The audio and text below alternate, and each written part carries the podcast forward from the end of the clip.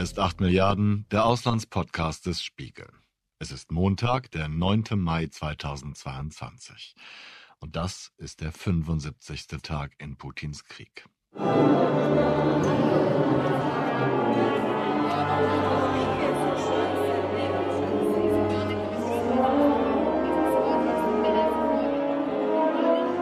So klingt es, wenn sich ein Orchester auf den Frieden einstimmt.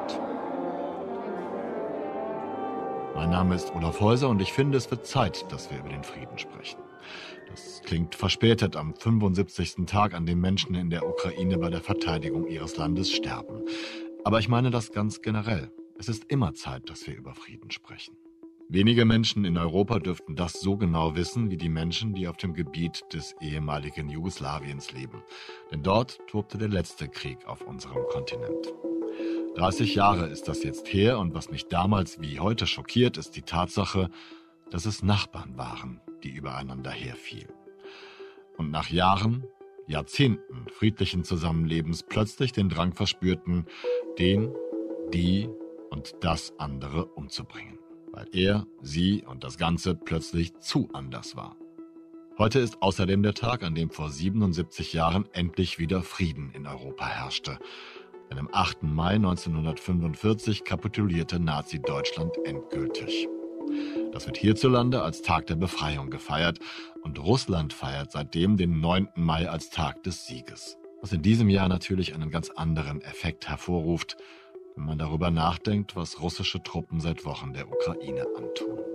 Meine Kollegin Lina Verschwele hat diesen Tag in Belgrad verbracht und zuvor war sie mit eben jenem Orchester unterwegs, deren Soundcheck wir zu Beginn gehört haben, dem Western Balkans Youth Orchestra, in dem sich junge Musiker aus verschiedensten Gegenden des Gebiets zusammengetan haben, was durch die grausamen Jugoslawienkriege vor fast 30 Jahren in neue Staaten zerfiel.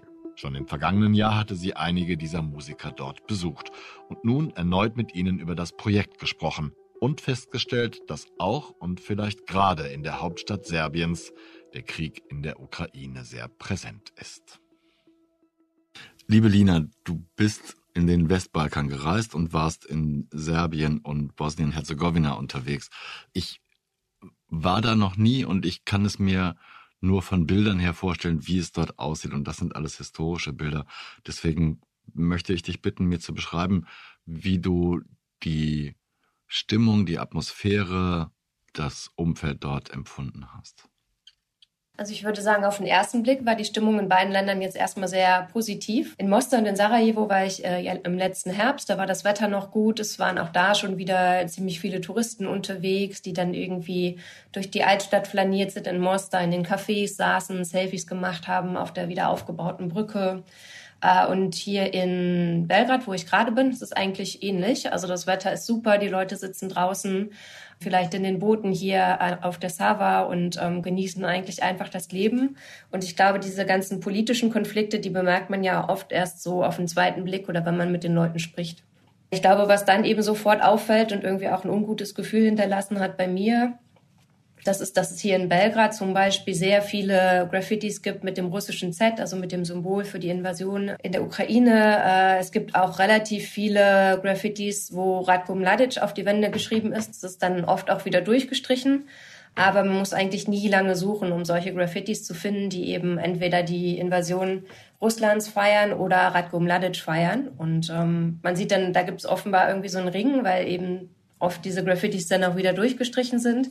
Aber die sind schon auch an äh, Verwaltungsgebäuden der Stadt und so. Sie sind wirklich einfach sehr präsent. Und ich stelle mir vor, wenn man jetzt hier aus Bosnien ähm, einreist, so äh, wie manche aus dem Orchester, und das sieht, dass das dann eben schon ziemlich furchteinflößend ist. Ratko Mladic galt als brutale Schlüsselfigur im Bosnienkrieg der 90er Jahre. 1995 tauchte der Serbe unter. In nur drei Jahren fielen Zehntausende Zivilisten, die meisten davon Moslems, der mordenden Soldateska des Generals zum Opfer. 44 Monate belagerten die Truppen von Ratko Mladic Sarajevo. Tausende Menschen kamen durch Scharfschützen und Granaten ums Leben. Als Höhepunkt des barbarischen Mordens gilt das Massaker von Srebrenica 1995. Auf Befehl von Mladic exekutierten Paramilitärs 8000 Bosnier. Die Moslems hatten zuvor in der UN-Zone Schutz gesucht. vergeblich. Oder vielleicht kann ich noch einen Punkt sagen, so, wo, wo man den Krieg in Mostar noch äh, sieht. Ganz prominent sieht man ihn natürlich in Mostar, da wo er sozusagen wieder aufgeräumt ist. Also ähm, in Mostar wurde ja die Brücke, diese berühmte Steinbrücke über die Neretva, wurde wieder aufgebaut äh, und ist irgendwie heute auch das nach wie vor das Wahrzeichen der Stadt. Aber man sieht eben an anderen Teilen der Stadt eben, dass äh, Fassaden immer noch Einschusslöcher haben. Ähm, genau, dass es eben in anderen, anderen Teilen der Stadt auch in Graffitis noch sichtbar ist, die dann an Opfer erinnern, die die Leute gebracht haben und eben auch an den Einschusslöchern. Ja, ich glaube, diese Trennung der Stadt, die, die merkt man dann eben erst, wenn man mit Leuten spricht. Also in Mostar zum Beispiel gibt es eigentlich fast alles doppelt. Also zwei Musikschulen, zwei ähm, äh, Buslinien in den verschiedenen Teilen der Stadt, zwei Anbieter für Internet und all das ist halt immer noch getrennt. Und das merkt man dann natürlich erst im Gespräch. Kriegt man das mit, dass, die, dass der Krieg in der Ukraine ähnlich wie hier auch im Alltag immer ein Thema ist? Und wie äußert sich das dann, wenn das so ist? Es war halt ganz interessant, dass, glaube ich, sich alle einig waren, dass Krieg immer furchtbar ist äh, dass es viele schlimme Erinnerungen weckt, vor allem bei den Eltern, die irgendwie sagen, wenn sie Nachrichten gucken und die Sirenen hören, dann fühlen sie sich an die 90er erinnert, dann hoffen sie, dass ihnen das nicht nochmal passiert. Und ich glaube, das ist das Erste, was den meisten eingefallen ist, also dass halt die Kriegserinnerungen der Eltern damit auch wieder geweckt werden. Äh, man muss dazu wissen, in dem Orchester, da sind ja alle, ähm, also fast alle nach den Kriegen geboren. Ich glaube, die älteste, mit der ich gesprochen habe, ist jetzt 26. Das heißt, viele ähm, haben da höchstens noch ganz dunkle Erinnerungen dran oder eben äh, die der Eltern. Ich glaube, der Krieg wird eben unterschiedlich interpretiert. Äh, in dem Sinne, wer jetzt sozusagen welches Recht worauf hat. Ähm, zum Beispiel hat eine aus dem, also eine serbische Musikerin mir erzählt, dass sie äh, jetzt eben hin und her gerissen ist, weil Serbien ja schon traditionell eben eng mit Russland verbunden ist und ja eigentlich Russland äh, nicht so kritisiert hat wie andere Länder äh, und dass sie eben denkt, jetzt wäre aber eigentlich der Moment, da die Ukraine zu verteidigen, weil das, was in der Ukraine passiert, so wäre wie das, was äh, Serbien mit dem Kosovo passiert ist. Also dass ein anderes Land ähm, sie überfällt, um eben die Unabhängigkeit von einer anderen Region zu ermöglichen. Äh, was jetzt natürlich aus meiner Sicht irgendwie kein passender Vergleich ist, aber so hat sie das eben wahrgenommen. Wie hat sie das denn genau gemeint, Lina? Ich verstehe es, glaube ich, noch nicht ganz. Also sie meinte sozusagen, ähm, Russlands Überfall auf die Ukraine sei jetzt so ähm, wie der NATO-Angriff auf Serbien 99. Also dass sich sozusagen, dass Serbien jetzt so dasteht wie die Ukraine, weil sie eben beide von einer größeren Macht überfallen wurden und ähm, weil dieser Überfall in beiden Fällen eben dazu dienen soll, die Unabhängigkeit von wem anders zu ermöglichen, nämlich im Fall von Serbien die Unabhängigkeit vom Kosovo und im Fall von der Ukraine die Unabhängigkeit der sogenannten Volksrepubliken. Und die Argumentation Russlands ist ja tatsächlich auch äh, ähnlich wie die der NATO damals, nur dass sie eben aus meiner Sicht völlig äh, ungerechtfertigt ist. Dass halt Russland auch sagt, man musste jetzt einen Völkermord verhindern, es würden irgendwie Russen verfolgt und so weiter. Deswegen sieht sie da eben eine Parallele, weil es eben in beiden Fällen einen Überfall von einer größeren Macht äh, auf das eigene Land gibt. Und ähm, in beiden Fällen die Argumentation dahinter eben ist, es gelte irgendwen zu schützen. Für mich ist das natürlich absurd, weil ähm, diese ganze Argumentation mit dem angeblichen Genozid im Donbass, dass es irgendwie Russen da zu schützen gelte, ist ja einfach durch absolut gar nichts belegt. Und da würde ich sagen, gibt schon einen Unterschied zur NATO. Aber es stimmt natürlich, dass die NATO auch äh, Serbien bombardiert hat ohne völkerrechtliches Mandat dazu. Als 1991 militärische Konflikte auf dem Gebiet des ehemaligen Jugoslawiens ausbrachen, hatte die Welt gerade die gewaltfreie Wiedervereinigung Deutschlands gefeiert. Und für mich persönlich sah es zunächst eigentlich eher so aus, als seien das ebenfalls Freiheitsbemühungen der Staaten, die, genau wie die DDR, jahrzehntelang unter sowjetrussischem Kommando gestanden hatten. Doch schnell entwickelten sich Konflikte, die zu den blutigsten Auseinandersetzungen in Europa seit Ende des Zweiten Weltkriegs zählen. Auf dem Balkan kam es zu verheerenden Völkermorden, Massakern, Kriegsverbrechen. Serben gegen Kroaten, Kroaten gegen bosnische Muslime, bosnische und andere Serben gegen den nach Unabhängigkeit strebenden Kosovo. Und so weiter. Weit mehr als 200.000 Menschen wurden getötet. Mehrere Millionen flohen oder wurden vertrieben. 1992 verhängte der UN-Sicherheitsrat ein Flugverbot für Militärmaschinen über Bosnien und Herzegowina. Ab 1994 griff auch die NATO Bombardements und mit Truppen in den Konflikt ein. Und Deutschland nahm zum ersten Mal nach dem Ende des Zweiten Weltkrieges gemeinsamen Militäraktionen des Bündnisses teil. Liebe Mitbürgerinnen und Mitbürger, heute Abend hat die NATO mit Luftschlägen gegen militärische Ziele in Jugoslawien begonnen. Damit will das Bündnis weitere schwere und systematische Verletzungen der Menschenrechte unterbinden und eine humanitäre Katastrophe im Kosovo verhindern. Eineinhalb Stunden zuvor sind im italienischen Piacenza die ersten vier deutschen Tornados in Richtung Jugoslawien gestartet. Russland stellte sich damals an die Seite Serbiens und verurteilte die NATO-Einsätze scharf. Bis heute hält diese Verbundenheit. Bis heute ist die Region nicht zur Ruhe gekommen. Bis heute ist das Konfliktpotenzial hoch. Und es wird zum Beispiel durch die Unabhängigkeitsbestrebungen der bosnischen Serben der Republika Srpska weiter verkompliziert. Du hast gerade schon angedeutet, dass aus dem im Orchester alles sehr junge Leute sind, die meistens nach den Jugoslawienkriegen geboren wurden. Wie ist denn das Orchester zusammengesetzt? Was für was für Menschen hast du dort kennengelernt und wo kommen sie her? Genau, es sind, äh, sind Musikerinnen und Musiker aus den Ländern des ehemaligen Jugoslawiens, äh, wobei allerdings nicht alle Länder des ehemaligen Jugoslawiens vertreten sind. Also es sind Musiker aus sechs Ländern äh, des Westbalkans nämlich denen, die noch nicht äh, Teil der EU geworden sind, also Albanien, Bosnien-Herzegowina, Kosovo, Montenegro, äh, Nordmazedonien und Serbien. Genau. Und äh, ich würde sagen, also ich hatte den Eindruck, dass sie eigentlich wahnsinnig viel verbindet. Also so, das fängt an irgendwie mit der Mode. Die haben immer noch viel weiße Turnschuhe an irgendwie. Also es geht los mit den Outfits, die die tragen, mit der Mode, die die irgendwie teilen. Und dann geht es natürlich weiter mit der Liebe zur Musik, die, glaube ich, auch das Wichtigste ist für die Teilnahme an, an dieser Reise auch. Also ich glaube, das, was die eigentlich alle antreibt, ist jetzt nicht äh, Völkerfreundschaft oder internationale Versöhnung. Weil ich glaube, wenn man so überlegt, ähm, wie man selber in der Schule entschieden hat, da hat man ja auch nicht gedacht, oh toll, Austausch mit Frankreich, äh, das ist aber gut für die internationale Freundschaft sondern dachte irgendwie, okay, ist das am Meer oder nicht? Ne? Also ich glaube, man hat ja da immer nach anderen Faktoren entschieden.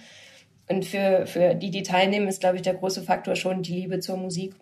Also die meisten von denen studieren noch, die studieren dann halt irgendwas mit Musik. Entweder das äh, Instrument selbst oder Musikpädagogik, das hat sich unterschieden. Aber alle studieren irgendwas mit Musik oder haben das gemacht und ähm, wollen, glaube ich, auch alle irgendwie im Orchester arbeiten oder mit Musik arbeiten. Was würdest du noch gerne über die wissen wollen? Ja, nachdem du gerade von der serbischen Musikerin erzählt hast, die auch diese klare Haltung vertritt, die man ja doch kontrovers diskutieren kann, frage ich mich natürlich, es gibt doch bestimmt Spannungen auch in Diskussionen, wenn es eben nicht nur um die Musik geht, sondern tatsächlich um politische Inhalte, um Hintergründe oder um den Krieg in der Ukraine. Und ich frage mich, wie man das löst wie, wie das, ob, kannst du das sagen, wie, wie das diskutiert wird und wie das abläuft, wenn solche Fragen aufkommen? Ja, das habe ich mich natürlich auch gefragt und es gab ja auch schon ähm, einen Konflikt, als ähm, eben einer der serbischen Musiker diesen äh, Drei-Finger-Gruß in die WhatsApp-Gruppe gepostet hat. Ähm, dazu muss man halt wissen, das ist das Symbol, mit dem sich äh, Serben im, in den Jugoslawienkriegen äh, erkannt haben oder zu erkennen gegeben haben. Und deswegen sorgt das eben in den Ländern ringsum immer, immer noch für mindestens böse Erinnerungen. Ja, also das ist halt, ja, das ist halt einfach mindestens ein verpöntes Zeichen. Ähm, das war so der eine politische Eklat in der Gruppe. Und das zum Beispiel, soweit ich weiß, konnte man das jetzt nicht nochmal persönlich klären, weil dieser Musiker ist jetzt gar nicht mitgereist. Das hatte wohl professionelle Gründe. Also da hieß es dann, das war jetzt keine Strafmaßnahme oder so, sondern das hatte nur mit der Orchesterzusammensetzung zu tun. Insgesamt hatte ich aber eher das Gefühl, dass sie eigentlich diese Themen erstmal umgehen. Also ähm, ich habe natürlich danach gefragt und ähm, da hat mir auch eine Musikerin gesagt, dass sie diese politischen Fragen einfach wahnsinnig quälend findet, weil ähm, jeder eben seine Meinung hat und das ist nicht unbedingt die der anderen und man möchte aber eben auch niemanden kränken. Und deswegen war in der Zeit, in der ich da war, das auf jeden Fall erstmal kein Thema. Also da hat man sich einfach ganz der Musik gewidmet und das gar nicht besprochen. Und äh, ich glaube, das ist halt so die Herangehensweise, die ziemlich verbreitet ist, weil zum Beispiel diese beiden Musikerinnen, die ich dann länger gesprochen habe, Nayla und Christina, äh, die sind ja eigentlich sehr eng befreundet. Also die haben halt in der ähm, in ihrem Erasmus-Semester drei Monate in der Pandemie mehr oder minder zusammen gelebt. Also die waren in Spanien, dann kam die Pandemie und dann haben sie halt ähm, sind sie mehr oder minder zusammengezogen. und haben auch jetzt Silvester gefeiert letztes Jahr. Und trotz allem haben die eigentlich fast nie über den Krieg gesprochen und zum Beispiel auch nie über Srebrenica. Und ich glaube, das ist schon so die Formel, auf die sich viele eben dann einigen, dass man es erstmal einfach gar nicht thematisiert, was in den Kriegen passiert ist. Und man fürchtet, wenn man drüber ja. redet, dann kann man nicht mehr befreundet sein. Mhm. Und dann kommen solche Symbole. Ich habe das, als du das gerade erzähltest, so mir überlegt, kann man das vergleichen? Diesen drei Fingergruß, ich weiß gar nicht, wie der aussieht. Ich muss es auch gar nicht genau wissen. Aber wenn man jetzt sozusagen Ukrainer und Russen in einem Orchester hätte und einer der russischen Musiker hätte ein Z auf seinem Geigenkasten oder so. Genau, ich glaube, so könnte man das vergleichen. Ja. Ich kann es auch gut verstehen, glaube ich, dass man das eher verdrängt und wenn man sagt, wir wollen hier schöne Musik zusammen erschaffen, das muss jetzt nicht unbedingt immer das vorherrschende Thema sein. Hast du denn mit den, mit den Musikerinnen, mit denen du gesprochen, das Gefühl gehabt, ähm, dass sie das trotzdem beschäftigt, auch wenn sie es verdrängen. Also du hast gerade gesagt, die, der Hauptgrund ist die Musik und das kann man auch verstehen. Das sind auch junge Leute und ich kann diese Haltung auch gut heißen. Aber ich überlege halt, ob es nicht doch immer so ein bisschen mitschwingt und ob man das mitkriegt, wenn man mit den Menschen redet. Auch vor dem Hintergrund, dass es halt wieder nationalistische Bestrebungen in Serbien, in, in den serbischen Gebieten Bosniens gibt. Also ich würde sagen, es gibt beides. Ich glaube, es gibt Leute, denen ist das wirklich egal. Die sagen, ich habe keine Vorurteilung, das glaube ich ihnen auch. Und ich bin hier, um Musik zu machen, neue Freunde zu finden. Es ist mir einfach wirklich egal. Ähm, mhm. Dann merkt man aber natürlich schon, äh, zum Beispiel im Gespräch mit Naila, die auch erstmal gesagt hat, also Naila ist eine, ähm, eine bosnische Musikerin aus einer muslimischen Familie, ähm, die zum Beispiel auch immer am 11. Juli nach Srebrenica reist, um der Opfer des Völkermords zu gedenken. Und die hat mir erzählt, dass sie zum Beispiel in den äh, vielen Freundschaften mit Serbinnen und Serben, die sie hat, dass sie da einfach so viel zu besprechen haben, irgendwie was passiert gerade, was wird in der Zukunft sein, dass sie dann halt irgendwie nicht auch noch über die Vergangenheit reden muss. Und dann hat sie aber später eben doch gesagt, wie sehr sie das beschäftigt, wie sehr irgendwie ja, Kriegstraumata ihrer Eltern eigentlich auch das familiäre Verhältnis irgendwie prägen und dass sie sich natürlich wünscht, sie würde irgendwie mit den Leuten darüber reden können, mit ihren serbischen Freunden, ohne dass sie irgendwie das Gefühl haben müsste, ähm, man drängt die jetzt sich schuldig zu fühlen. Also sie hat halt gesagt, sie vermeiden das Thema einfach. Also das Thema würde einfach nicht aufkommen und sie würde es auch ungern ansprechen, weil sie eben nicht möchte, dass ihre Freunde sich schlecht fühlen oder schuldig. Äh, weil sie ja weiß, dass deren Eltern nicht an Verbrechen beteiligt waren. Und ähm, je länger wir darüber gesprochen haben, desto mehr hat man einfach gemerkt, was für ein großes Thema das für sie ist. Ähm, ich hatte sie ja auch im Herbst schon mal getroffen, da hat man das auch irgendwie äh, sofort gemerkt und wir haben da lange drüber gesprochen. Und ähm, jetzt auch beim Besuch in Novi Sad hat sie auch gesagt, dass sie hofft einfach, dass sie mit der Zeit im Orchester so sehr befreundet sind, dass sie dann eben schon über Srebrenica sprechen können. Und äh, daran merkt man, glaube ich, ganz deutlich, dass sich das äh, für viele auch nicht so verdrängen lässt. Wenn wir jetzt den ausländischen Truppen die Tore zum Kosovo öffnen, hatte Milosevic sein Volk zum Durchhalten beschworen, dann verlieren wir unser geliebtes Land Schritt für Schritt und das sehr schnell. Mit obskuren Verschwörungstheorien appellieren die Belgrader Medien an den obsessiven Nationalstolz vom Selbstverständnis als Opfernation, Serbien umringt von Feinden. Genau, und also dasselbe, was eben dann in dem Gespräch mit Naila Komar deutlich wurde, dass sie das eigentlich nicht so richtig gut verdrängen kann, das ähm, hat eben auch die Sozialpsychologin äh, erzählt, mit der ich gesprochen habe. Die heißt Sabina Cehajic Clancy und ähm, forscht gerade an der Universität in Stockholm und ähm, stammt eben selbst aus Sarajevo und hat sich ganz viel mit solchen Konflikten beschäftigt. Also nicht nur nicht nur in Bosnien, sondern auch in Irland und in Israel. Also das ist halt ihr großes Thema. Ähm, wie kann Versöhnung funktionieren zwischen früheren Kriegsparteien? Das ist natürlich ein spannendes Thema. Ne? Hat sie äh, mal einfach angefangen bei dem, hat sie was zum Orchester gesagt? Findet sie das eine gute Idee, dass man, dass man ein Orchester aus verschiedenen Menschen zusammenstellt, die verschiedene Herkünfte des gleichen Landes oder des gleichen Gebietes haben? Sie meinte, dass auf jeden Fall eine große Hilfe sein kann, wenn man ein gemeinsames Ziel hat, zum Beispiel jetzt Nabucco einzuüben oder irgendwie, die spielen ja auch Imagine von John Lennon, also, weil ein Punkt, der eben für Versöhnung ganz wichtig ist, das liegt ja nahe, ist, dass man Ähnlichkeiten zueinander findet, also gemeinsame Werte. Und ich glaube, das muss gar nicht immer so hoch aufgehangen sein, ja. Also es muss jetzt irgendwie nicht äh, die tiefe Liebe zur Sozialdemokratie sein oder so. Es kann auch äh, irgendwas anderes sein. Und ich würde sagen, im Fall des Orchesters ist es eben äh, tiefe Liebe zur Musik. Und sie hat aber schon gesagt, dass es jetzt nicht reicht, nur was Schönes zusammen zu machen oder irgendwie ähm, einfach Kontakt zu haben. Weil ich glaube, die frühere These von Austauschprogrammen war eben oft eben Austausch. Also wir haben Kontakt miteinander und das allein reicht schon. Und ich glaube, der wichtige Punkt aus ihrer Forschung ist eben, dass das alleine nicht reicht. Also man muss ähm, eben positiven Kontakt haben. Sie hat gesagt, das reicht jetzt nicht, wenn wir irgendwie zusammen Himbeeren pflücken oder ein Lied singen. Ähm, das allein ist eben noch keine Versöhnung, sondern ähm, dann äh, eben erstmal nur ein schöner Moment. Also ich glaube, der Punkt im Orchester ist ja, dass eben viele sagen, äh, uns reicht das, was wir im Hier haben, im Heute und das, was wir noch zusammen erleben werden. Und ähm, der Punkt von Sabina Cehaij-Clancy ist eben anderer. Die sagt, dass ihre Forschung halt gezeigt hat, dass man sich unbedingt verständigen muss, welche Verbrechen in der Vergangenheit begangen sind und auch von wem. Also sozusagen das, was viele jetzt erstmal ausklammern wollen, dass man das eigentlich schon aufarbeiten muss. Und dass das eben nicht reicht, dass nur die Menschen, die Verbrechen begangen haben oder die Gruppen, in denen Verbrechen begangen wurden, dass nicht nur die die anerkennen, sondern auch die Nachfahren müssten das anerkennen. Ich glaube, das ist halt ein ganz wichtiger Punkt, den sie machen wollte, den ihre Forschung wohl gezeigt hat. Sie sagt halt nur, wenn diese Fehler von allen anerkannt werden, dann kann Versöhnung auch wirklich nachhaltig sein. Während ja viele, und das kann man ja absolut nachvollziehen, irgendwie diese schwierigen Themen lieber meiden.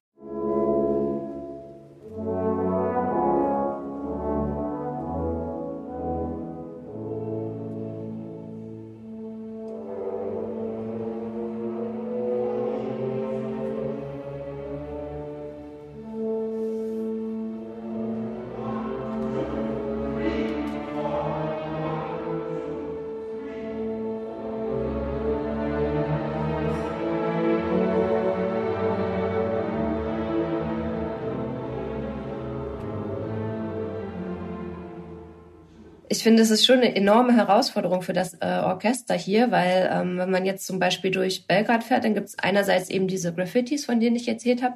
Aber gestern bin ich am Außenministerium ausgestiegen. Das liegt in der Nähe vom Verteidigungsministerium, was die NATO ja bombardiert hat. Das heißt, auf so ganz wenigen Quadratmetern passiert da historisch ganz viel und man sieht es eben auch. Und ähm, vom Außenministerium hier in Belgrad ähm, hängt eben so ein riesiges Banner, äh, auf dem steht, dass Serbien ohne Kosovo wäre wie ein Mensch ohne Herz. Und da kann man sich ja dann vorstellen, dass es halt irgendwie um die Versöhnung zwischen ähm, Kosovo-Albanern und Serben einfach dann nicht unbedingt so gut bestellt ist, wenn, wenn die Regierung solche Banner aufhängt oder sie zumindest hängen lässt vor ihrem Außenministerium.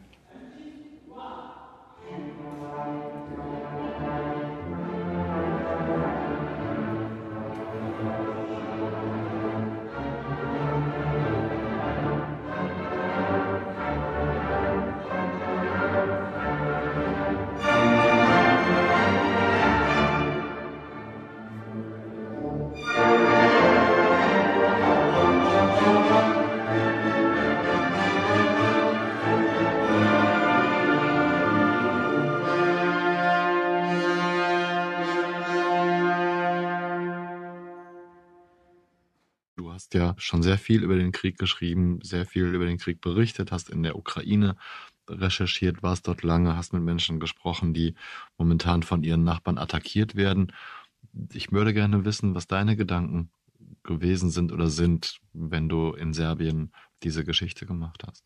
Also ich muss sagen, dass ich ziemlich erschreckend fand, die ganzen äh, Z-Graffitis zu sehen und ja, Radko Mladic-Graffitis, weil ähm, ich das tatsächlich in dem Ausmaß auch gar nicht äh, erwartet hatte also ich fand die Geschichte dieses Orchesters einfach so äh, interessant und auch so schön, weil natürlich gerade in einer Zeit, in der irgendwie Hass das bestimmende Thema ist und in der man irgendwie so viele Leute kennt, die ja, die selber auch noch eine andere Zeit erlebt haben. Also ich war ja sehr lange in Kharkiv und da haben mir wirklich ja einfach viele Leute noch von dieser anderen Zeit erzählt vor 2014, in der sie das gar nicht haben kommen sehen und irgendwie selbst auch eine gute Beziehung zu Russland hatten, viele russische Freundinnen und Freunde und ähm, dass das dann eben alles schwer aufrecht zu erhalten war. Also ich kenne einfach sehr viele Leute, deren Freundschaften auf einer ganz privaten Ebene, das hat ja dann eigentlich erstmal nichts Politisches, dann eben doch zerbrochen sind, äh, weil man sich nicht einigen konnte. Und deswegen hat mich die Frage natürlich interessiert, kann man das in irgendeiner fernen Zukunft, in der der Krieg hoffentlich beendet ist, eben wieder umkehren und wie würde das dann funktionieren? Und deswegen finde ich das Orchester einfach ein tolles Projekt. Und wenn man da sitzt und die Musik hört, das ist einfach wunderschön. Ne? Also ich meine, das ist ja, glaube ich, ein guter Weg, das über Musik zu versuchen. Und ähm, ja, gleichzeitig habe ich gemerkt, dass das wirklich eine riesige Aufgabe ist, als ich da war. Also zum Beispiel, als ich eingestiegen bin in den Bus, die Musiker aus dem Kosovo waren schon in dem Bus, der dann die letzten Musiker in Belgrad abgeholt hat. Und ich hatte schon das Gefühl, dass die Leute jetzt auf jeden Fall erstmal so, jeder sitzt so in seinem Teil und es gibt auf jeden Fall nicht gleich einen Botschafter, der rüber rennt und sagt, ach schön, dass ihr da seid. Wir haben noch äh, Kekse und Schokolade, wollt ihr die? Also da gab es dann erstmal keinen Austausch so. Und äh, das ist vielleicht auch ganz normal, die haben sich ja das erste Mal gesehen. Aber ich glaube, dass es da halt schon echt auch nochmal einen Schubs braucht. Vielleicht ein geleitetes Gespräch oder so. Also ich glaube halt, ja, dass man nur, weil man zusammen Musik gemacht hat, dann irgendwie die ganze Vergangenheit aufarbeitet, das ist sicherlich auch nicht möglich. Und vielleicht braucht es das für viele auch nicht. Also um auf so einer persönlichen Ebene befreundet zu sein, braucht es das sicherlich auch nicht unbedingt. Das haben ja jedenfalls sehr viele auch so genau gesagt. Aber ich glaube, um eben auf so einer politischen Ebene Versöhnung zu schaffen und ähm, auch ja eine Beziehung zwischen Staaten, in der es dann halt nicht möglich ist, den alten Konflikt sofort wieder hochzuholen und ähm, auszulösen sozusagen. Ich glaube, dafür muss man dann eben schon schon auch über die Vergangenheit sprechen. Ich glaube, das ist ja das, was gerade eben passiert, ne? dass eben Regierungen auch irgendwie wieder auf alte Konflikte abstellen, alte Feindschaften irgendwie wieder befeuern. Und ähm, ich glaube, selbst wenn man irgendwie die ganz großen Themen nicht beackern kann oder die ganz großen Themen nicht bewältigen kann, es ist ja toll, wenn wenn das irgendwie die Möglichkeit gibt, sich damit Leuten aus anderen Städten und Ländern anzufreunden. Das kann ich nur von ganzem Herzen unterstützen. Mit Musik Menschen aus anderen Ländern kennenlernen, um sich anzufreunden. Ich finde es tröstlich, dass auch das möglich ist. Aber es ist immer noch Krieg in der Ukraine. Und dieser Krieg wird nicht verschwinden, aufhören oder gar mit der Einsicht Putins enden, dass er seine Truppen zurückzieht. Zumindest hat er das heute bei seiner Rede zum Tag des Sieges in Moskau nicht erkennen lassen. Im Gegenteil. Und auch in Belgrad wirkt das kriegerische Gift weiter. Am Nachmittag schickte mir Lina eine weitere Aufnahme. Ich war jetzt heute Mittag gerade auf einer Demonstration auf dem Platz der Republik mm, im Zentrum der Stadt und da hat die NGO Women in Black demonstriert. Das ist eine NGO, die sich ähm, für Frieden einsetzt und ähm, für die Verfolgung von Kriegsverbrechen. Und die haben sich in dem Zug eben auch solidarisch erklärt mit den ähm, bosnischen Opfern von serbischen Kriegsverbrechen. Und ähm, heute haben sie dann eben gegen den Ukraine-Krieg äh, protestiert und auch ganz klar benannt, dass sie da ähm, Russland in der Verantwortung sehen, also Russland für die Schuldigen halten. Und das war wirklich interessant ähm, anzuschauen, weil die 16 oder 17 Demonstrierende waren, also vor allem Frauen aber 19 oder 20 Polizisten, also es waren auf jeden Fall mehr Polizisten da als äh, Demonstrantinnen. Und ähm, interessant war eben auch zu sehen, dass die meisten Leute einfach komplett vorbeigehen. Also die haben ganz kurz rüber geguckt und dann gleich wieder weg und sind dann einfach weitergegangen. Also als hätten sie das lieber nicht gesehen. Und ich habe danach gefragt bei einigen und die meisten haben entweder gesagt, sie können kein Englisch oder ähm, haben keine Meinung dazu. Und dann habe ich eben auch Leute, die gesagt haben, äh, dass natürlich die Ukraine schuld ist oder Europa und äh, dass sie vor allem diese Organisation stört. Also dass es eine antiserbische Organisation sei, die eben auf Kosten der Steuerzahler jetzt hier bewacht wird, weil sie eben denken, das seien äh, ja, Verräter und äh, die würden behaupten, es hätte einen Genozid gegeben und wenn überhaupt gab es ja höchstens Massaker. Kein Genozid, höchstens Massaker. Wir leben in einer Welt, in der manche Leute das für ein Argument halten. Das war acht Milliarden über Russlands Krieg und den schweren Weg zum Frieden im Westbalkan. Ich danke meiner Kollegin Lina Verschwele für das Gespräch in dieser Folge und für ihre Nachsicht mit meinen diesmal eher unpraktischen Produktionszeiten. Ich verspreche Besserung für das nächste Mal. Und zwar nicht nur Lina, sondern auch meinem Audio-Engineer Luca Ziemek, der die letzten Folgen von mir, genau wie heute, ultra spät bekam. Und das ist nicht nur wenig professionell, sondern auch unfair. Erst recht, wenn man weiß, wie großzügig und zuvorkommend Luca damit stets umgeht. Danke. Bedanken möchte ich mich auch bei allen Menschen, die uns zuhören und uns schreiben. Bleiben Sie tapfer und gesund. Ich verbleibe bis zur nächsten Folge, Ihr Olaf Häuser.